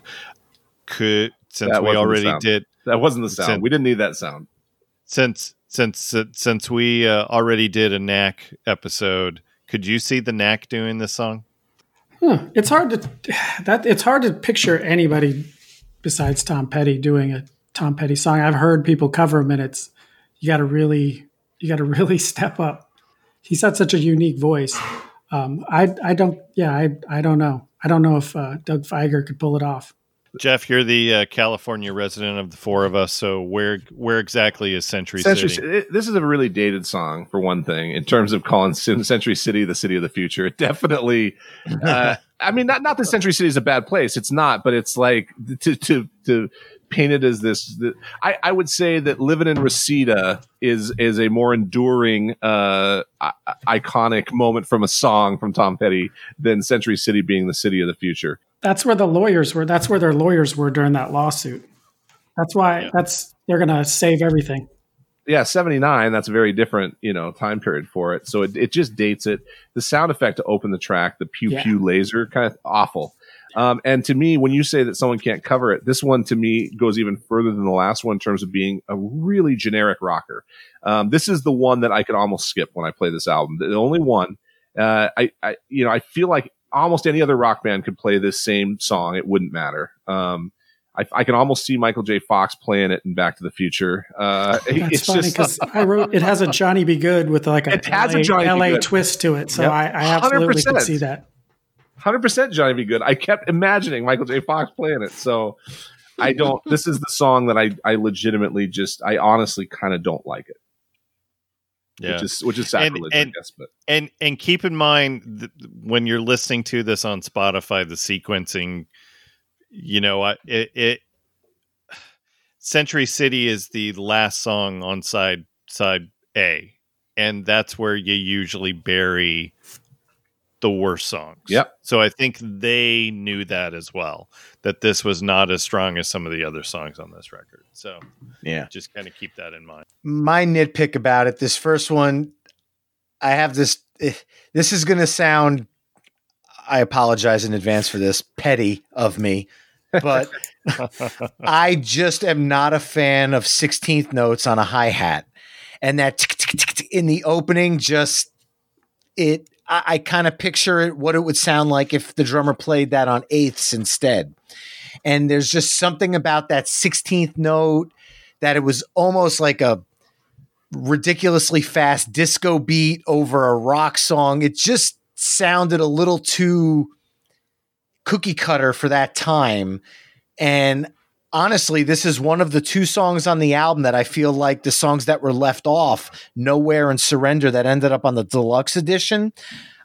I think could have replaced this song Or and not Casa Dega. hindered There you go. Casa Dega. and not a Casa Dega as well, the B side, yeah. Oh. To uh, I, I, any one of those three songs could have replaced Century City and not hindered the album's popularity by any means. Yeah, hundred totally. percent. And then my favorite line, being I'm doing that with this one, is in this song is and now and I've come to now accept it as a reoccurring phase. I just love some of the lines. He just knows how to like emote things that speaks to so many generations. Because when I saw him in concert back in 2011 or 12, I forgot what year it was, but my father and I went and we were shocked at just the spectrum of people between five year olds with their parents who were my age at the time, teenagers who were there in their you know college kids that were partying all the way up to people that were older than my father in their 70s and you know mid to late 70s and everybody re- took something away from the song. And for a songwriter to be able to do that it lyrically or musically is a gift. And it was something that I, I think really you know speaks volumes in some of these lines that I kind of cherry picked out of the songs. Yeah. All right, this is my two. Wayne. Four. I like songs about lawyers, and I, I just like the concept of we're in this. Oh. You know, we're going down to Century City where those boys are going to take care. They're going to don't worry about nothing. The rain or the thunder, your mama or your father. The boys from Century City got it covered. Wayne also likes songs about guns and money. Is Yeah, lo- I was going to say lawyers, guns, lawyers, guns, and money might be the only lawyer song I actually like. Lawyers in Love, yeah. Jackson Yeah. Browne. or a lo- uh, there you go. Maybe. All right, Jeff, your score. Uh, this is my one. All right, and Brian. two All right. Nobody else had it as a one. I'm intrigued to see what your ones are. I'm intrigued. All right. I'm intrigued. Let's. uh I'm I'm super petty with my one. We'll get to that in. Wow. Um. All right. we, we already he- Brian had already used the pun too, so Yeah, that makes it even worse. Double I know. I know. I know. All right. Let's flip the record over. This is "Don't Do Me Like That."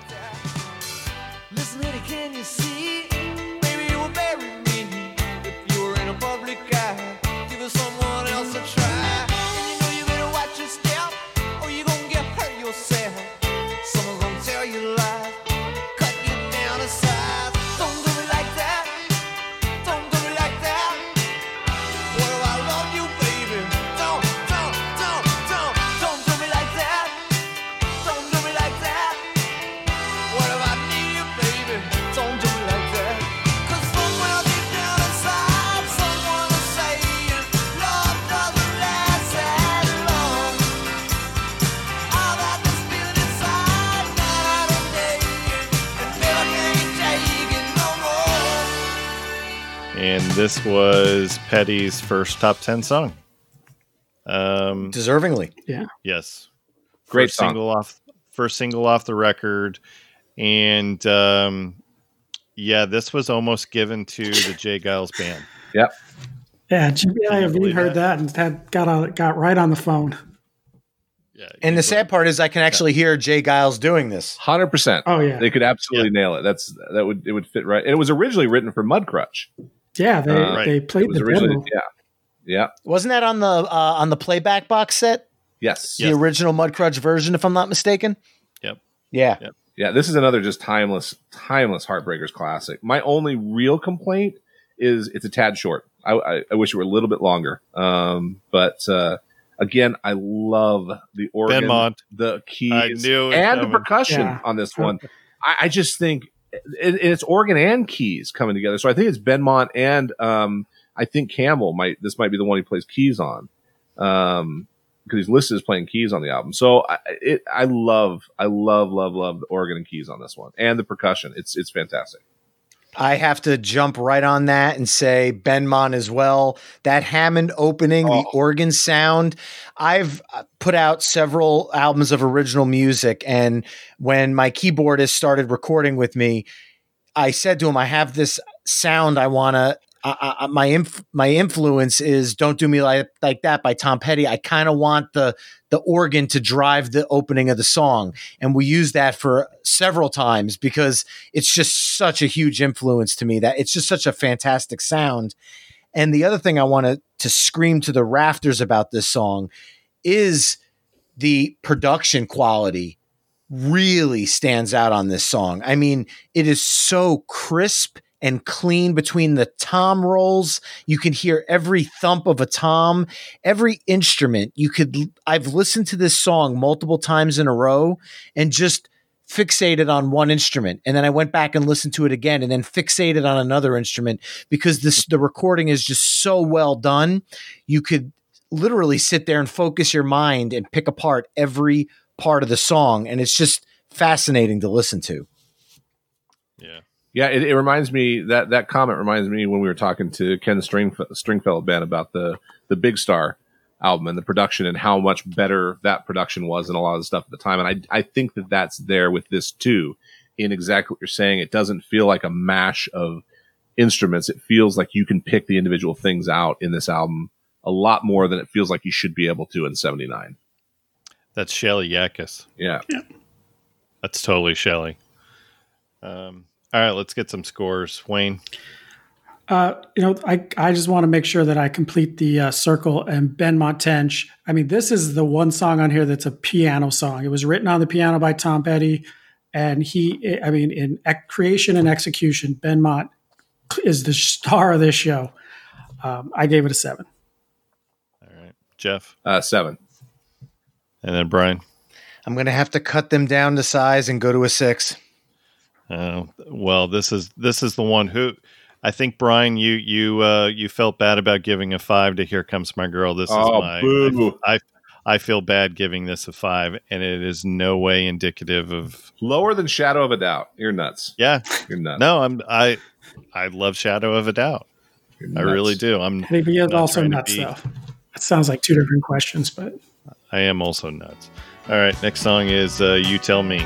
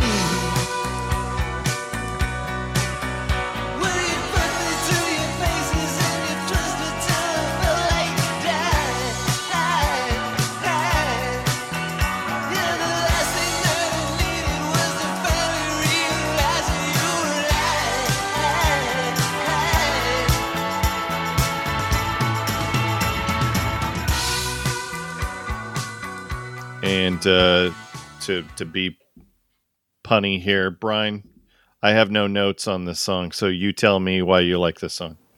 All right. Well, I'll be honest. We talked about him earlier. Donald Duck Dunn brings the bass to this track. Yep. and he brings something completely different to the table. If you're not familiar with Donald Duck Dunn, he's played with a couple of lightweights like Eric Clapton and Neil Young and John Prine and Albert King. And then my favorite instance of his playing was in the Blues Brothers.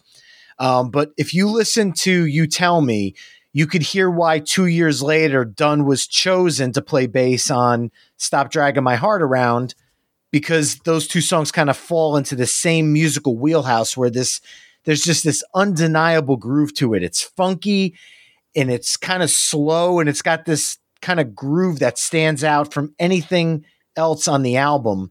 And something I want to say about this song, uh, let's when I mention this next artist, let's leave his personal stuff out of this. But I always felt that Ryan Adams' "Give Me Something Good" was written with "You Tell Me" in his mind because it has the same feel and groove, albeit a lot slower than Tom Petty's song. And then uh, my favorite line from it is, "This might be over, honey, but it ain't through." Yeah, yeah. that uh, tell me something good, uh, or give me something good. Give me something good. Give me something good, yeah. has has some really great organ in that one as well. This is uh this is one of the two that I mentioned. I think that are two lesser known gems on this album. Um, again, more great Benmont keys and organ, along with uh you know what you said already about uh, Donald Dunn. Um, it has shades. This has definite shades of future Heartbreakers classics sounds Yeah. in it. What I referenced earlier of like this. This is an evolution towards you know, uh, wildflowers or uh, in the Great Wide Open or what. There's there's shades, there's hints that you're hearing. Like, ah, this is where some of that's coming from. And um, I, this this is one that um, uh, I, you know I, I have a lower score than I'd like. I'd like to have a few higher scores for a couple of these, but Yeah. really dig. All it. right, this is this is my four. Wayne, this is my one, and I I say that because this is a testament to how great this album is. Because I don't I don't have anything bad I don't have anything bad to say about it. I I literally I, the first Tom Petty uh, I ever got was somebody I bought the cassette from uh, for Long After Dark from somebody, and I hear a lot of I hear some of that in this uh, song. It's just something something was my least favorite. It does sound it doesn't it sounds different than the others, not different bad, just I guess different. Different. Yeah. All right, Jeff, Um, a four. and then Brian. I went as high as seven with this one. This one really jumps out of the album at me, and it's one of those ones that, God, I wish Petty played more live because I feel like this could have fallen into a really cool live vehicle with some awesome solo sections and kind of given some of the Heartbreakers a moment to shine. It was never played in concert, according to Setlist FM. Yeah, what a what a what a what a problem that is, man. That's, crazy. just That's- yeah. Was that because they didn't think that Howie or Ron could handle the bass part, or I don't know, but I uh, Wow. I could not find it, it. Does not show it as having ever been played, Wow. All right. which It's a big loss. That's the fewest times. The next fewest times of a song being played in concert off this album is eleven. Um, so And that's probably the next song. it is. It is. Yeah. Although the following one's just fourteen, so there's a few that didn't get played a lot off this. Twenty Yeah. times for Century City. So Gotcha. All right. Next song is "What Are You Doing in My Life."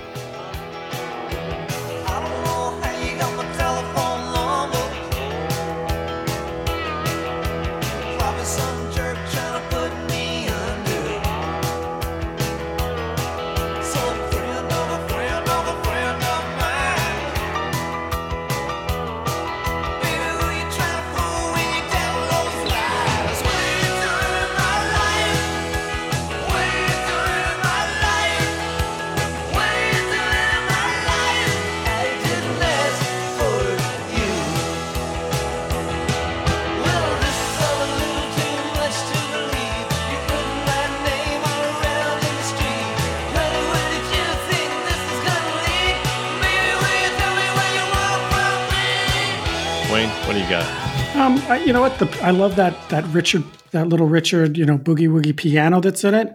Um, Mhm. Once again, I, I I really like the song. I do hear some of that uh, that Southern California new wave, kind of almost uh, well, like the old school rock and roll creeping into it.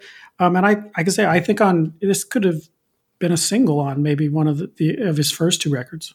I mean, this is a great song. It's a I like to say I'm rank ranking these from top to bottom um, and it a three may sound bad, but this is as good as anything anybody did. I like it. Um, I think it's a t- it's a tad generic, but it sounds it's a tad uh, generic a Petty and the Heartbreaker song. You know, in in my estimation, it's kind of it's generically them, and it sounds like them, and it fits and it works and it's fun. Um, so in terms of maybe filler on an album, uh, it's it's good Petty filler. yeah, Um, I, I think this would kind of maybe fall in the same category uh, that um, Brian already mentioned in terms of I think there's a couple of things from the deluxe edition that are still maybe better than this. Um, you know, in Surrender Nowhere, Casa Dega in particular, like I, I think that it, it could have been replaced with one of those, and uh, but I like the song. I, I literally had that in my notes, so I'm just echoing exactly what you said. That nowhere Surrender Casa Dega could have replaced this one, and I would have been fine with it. Uh, I feel like this is the most punk influenced song on this album for the punk scene at the time.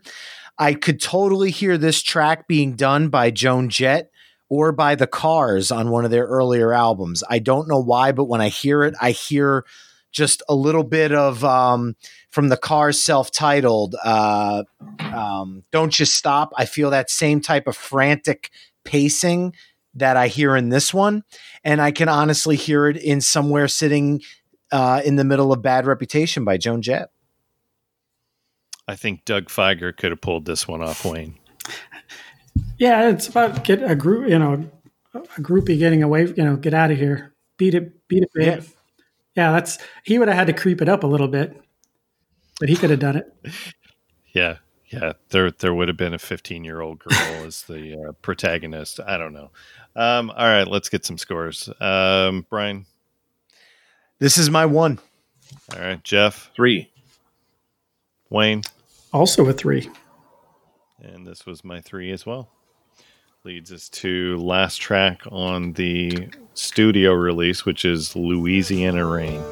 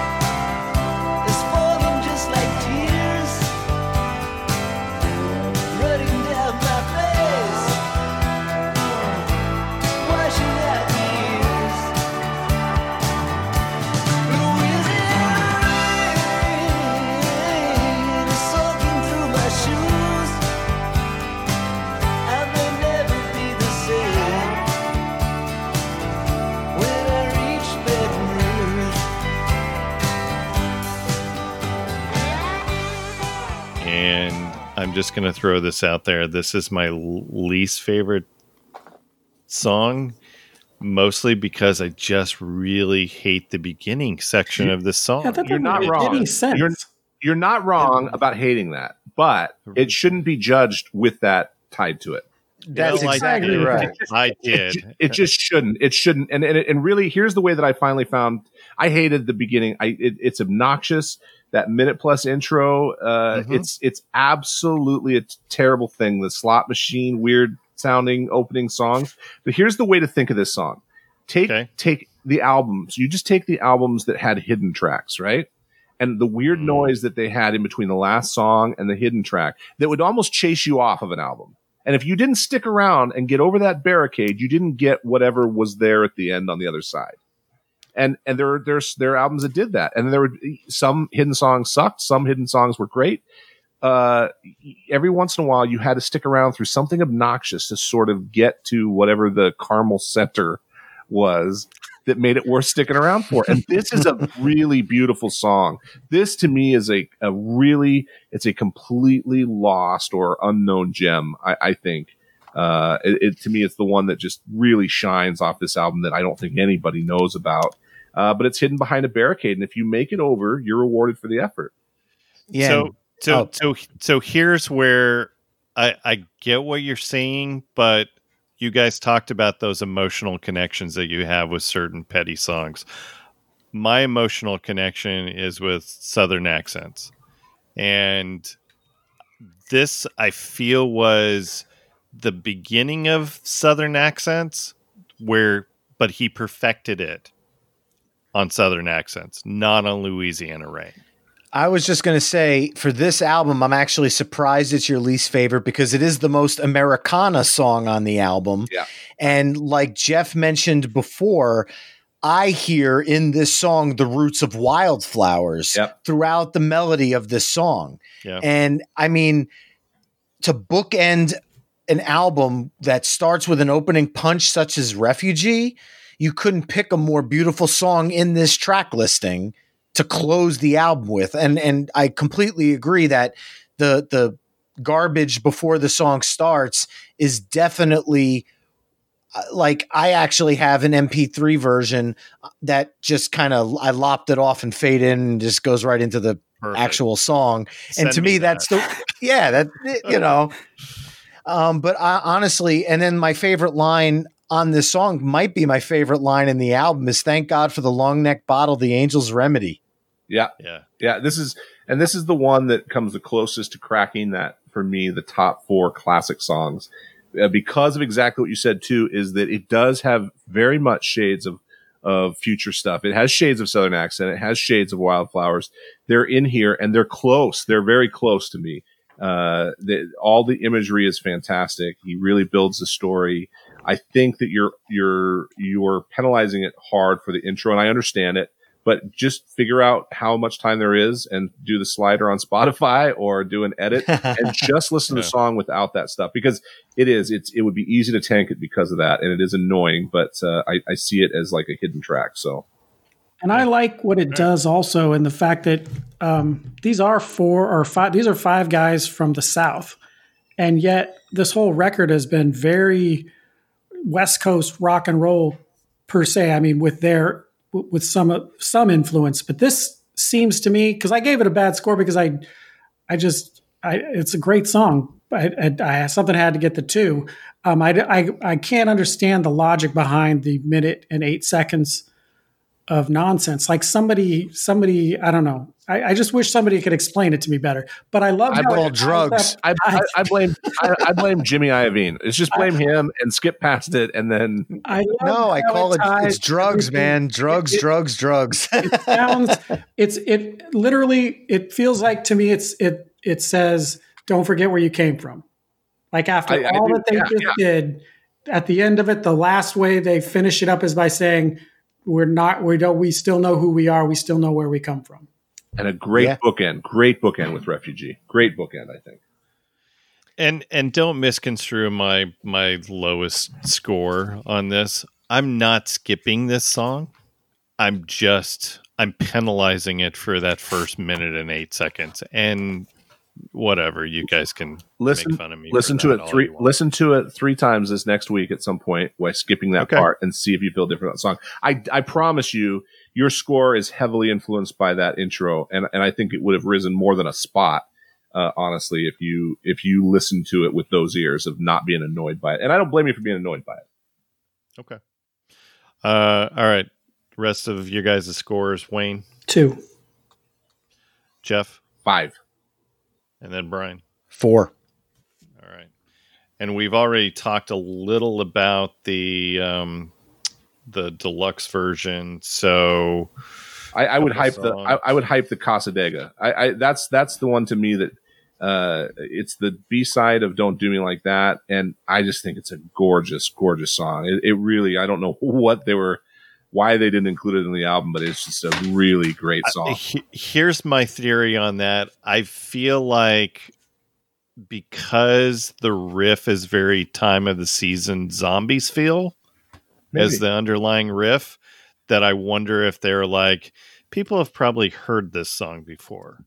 But I really do like Casa Dega. I I I think that that that should have replaced a couple of the songs on the on this record. And I and I wouldn't even I wouldn't replace Louisiana Rain. I would just get rid of that minute and eight seconds. I, I just see, and the thing is, the album's only thirty-seven minutes long. I feel like a nowhere, right? Right? Yeah, yeah. It's one of those like nine song, uh, late seventies vinyl type things where you're like, why are you guys in such a hurry? Nothing's. It's not like these aren't Neil Young jams. You know, there you had time. Uh, it, you could have had a couple more tracks on there. There's a couple of good ones here. Yeah, Surrender. So I think sounds a little familiar to some of the other songs on the record. I like it. Um, Nowhere probably doesn't belong on this record, but I could totally see it on Hard Promises. Ah, yeah, okay, okay. I was gonna say Nowhere over Surrender, but Casa Dega kind of probably edging them both out. Yeah, and then uh, the It's Raining Again, which is just a demo. It's not a complete track. It's like a minute yeah. and a half long. So, and then of course there's some live tracks that Jeff you uh, alluded to as well. I think Casa Dega is the one for me that might actually crack even as high as like six on this. It might even might even jump really? up over one of the top four for me. I, I really love that song. I think it's a great, great song. Okay. I would definitely take Casa Dega over What Are You Doing in My Life in Century City. Definitely. Yeah, me too.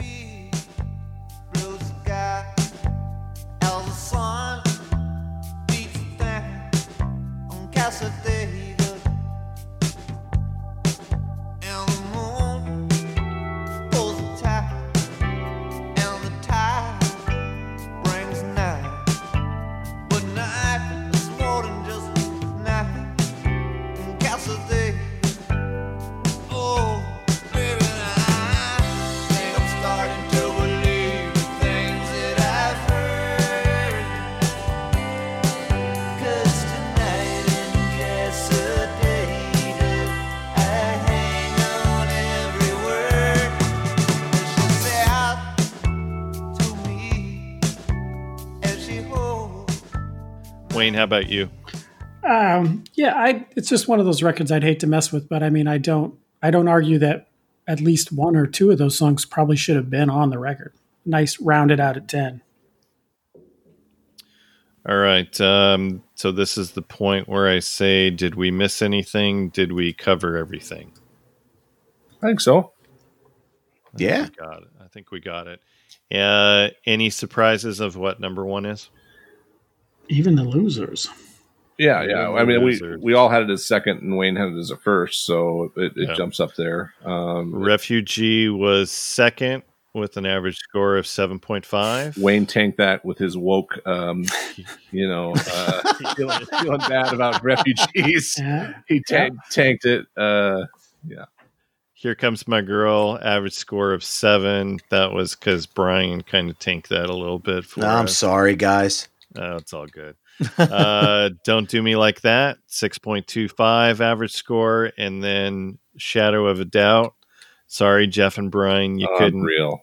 you, you you couldn't you couldn't get that. Um, that was just edged over. Uh, you tell me, and that was that was all Wayne. Uh, I was gonna say Wayne tanked that one. That was all Wayne. That was all Wayne. So Yeah, I, it, but it is in- interesting. The top to, the top four songs that history has kind of deemed are the four my st- most iconic songs on this album. Still ended up as our one through four, oh, absolutely. even though Yeah. uh, one of us may have had one of them lower than the top four or whatever. But it's still right there. I made a strong push for you. Tell me throwing that up at seven, and uh, man, I, I, I wonder if I had shifted that to my five instead of Louisiana Rain, if that would have bumped it over. Shadow of a doubt probably. Oh, it would have tied I'm it not- with Shadow of a Doubt. It would have tied I'm it. not Oh, wow. moving around numbers because Wayne always gets after No, me. no, no, I was just curious. It would've- stuff around, It would have so- tied it with Shadow of a Doubt. I just like Louisiana Rain too much. Mhm. Yeah. No, it's all good. All right, guys. This was fun. I'm glad that we finally did. It only took over 120 episodes for us to finally do a Tom Petty record. We've got to do Wildflowers, man. I mean, we've been teasing it, and I, I, if you don't include me on Wildflowers, I will kick you in the nuts when I come to you. I haven't met you yet, but if you don't include me on Wildflowers, I'd kick you in the nuts too, which would be awkward because we never met before. right, right. Well, we'll we'll we'll do this again soon. Um, you know, because yeah, we we've been teasing doing wildflowers, and just so you just so you know, Jeff, so wildflowers has now been brought up three different times by other guests or potential guests who said, "I want to talk about wildflowers," and I've told them no, it's not it's not available for discussion. Yeah, So we need to So do that one. We need to do it. It's, I know. It, it, yeah, I think that's the one I'll get a little more emotional on. Yeah, that's good. All right. Uh, so Brian, tell tell tell everyone where they where they can find Tune Styles. tunestylespodcast.com. We are anywhere you find fine podcasts like Records Revisited. And you can find us on Facebook at Tunestyles Podcast, on Twitter at Tunestyles, and on Instagram at Tunestyles Podcast. And, you know, connect, say hi, let us know you found us through this show, and uh, we'll keep the music nerdery going with you guys uh, in between episodes of Records Revisited. Jeff, where can people find you? Uh, I'm on uh, Twitter and uh, Instagram at Jeff Makes Jokes. Um, and if you follow me right now, I'm not that funny uh, right now. I just don't feel that funny. So it's more politics than I would like. Instagram is more my art and and projects anyway. But Twitter, I, I bounce. I try and make some jokes on Twitter, but I don't feel that funny right now. So uh, and so- your someday your robot lamps. my robot lamp, my robots and my lamps and that on Instagram. So you might dig some of that. Instagram is more just my photos and weird stuff. Um, so that's, uh, you know, I'm also a photographer, so I try and mix some of that stuff in too. Wayne, where can people find you? Uh, In his, ba- in his basement. here uh, in my living room watching uh, Ozark most nights. It's too hot to mow the lawn. Uh, I, I, I man the uh, Instagram Records Revisited podcast. Yep. And you can of course find us on Twitter at Podcast Records. or Ian the McCulloch Facebook like one of my posts. Just I'm just saying that. Yeah, that was cool, man. That's You cool. son of a bitch. I can't believe you brought that up again. Yeah, well, Richard Marx hated on one of yours on Twitter, so I think you guys are even. Well, okay. Net, here's where I'm going to be even. So I gushed all about um, Brian Fallon's most recent record, and he liked that and retweeted it. Well, so that's that's something. That's something. Very cool. Very cool. All right. Um, all right. So thanks for listening. Please go support the arts. I would tell you to go to a live show, but you kind of know the drill on that. So go to a StageIt and don't miss it if Glenn Phillips is playing in your eyes uh, and on StageIt. Um, buy a t shirt of the band, go buy a record, maybe a replacements record or a Matt Nathanson record or whatever. Uh, we are Records Revisited and we are Out. Out. Out. Out. I did it too fast. I was a premature outer. Hate it when that happens. Right.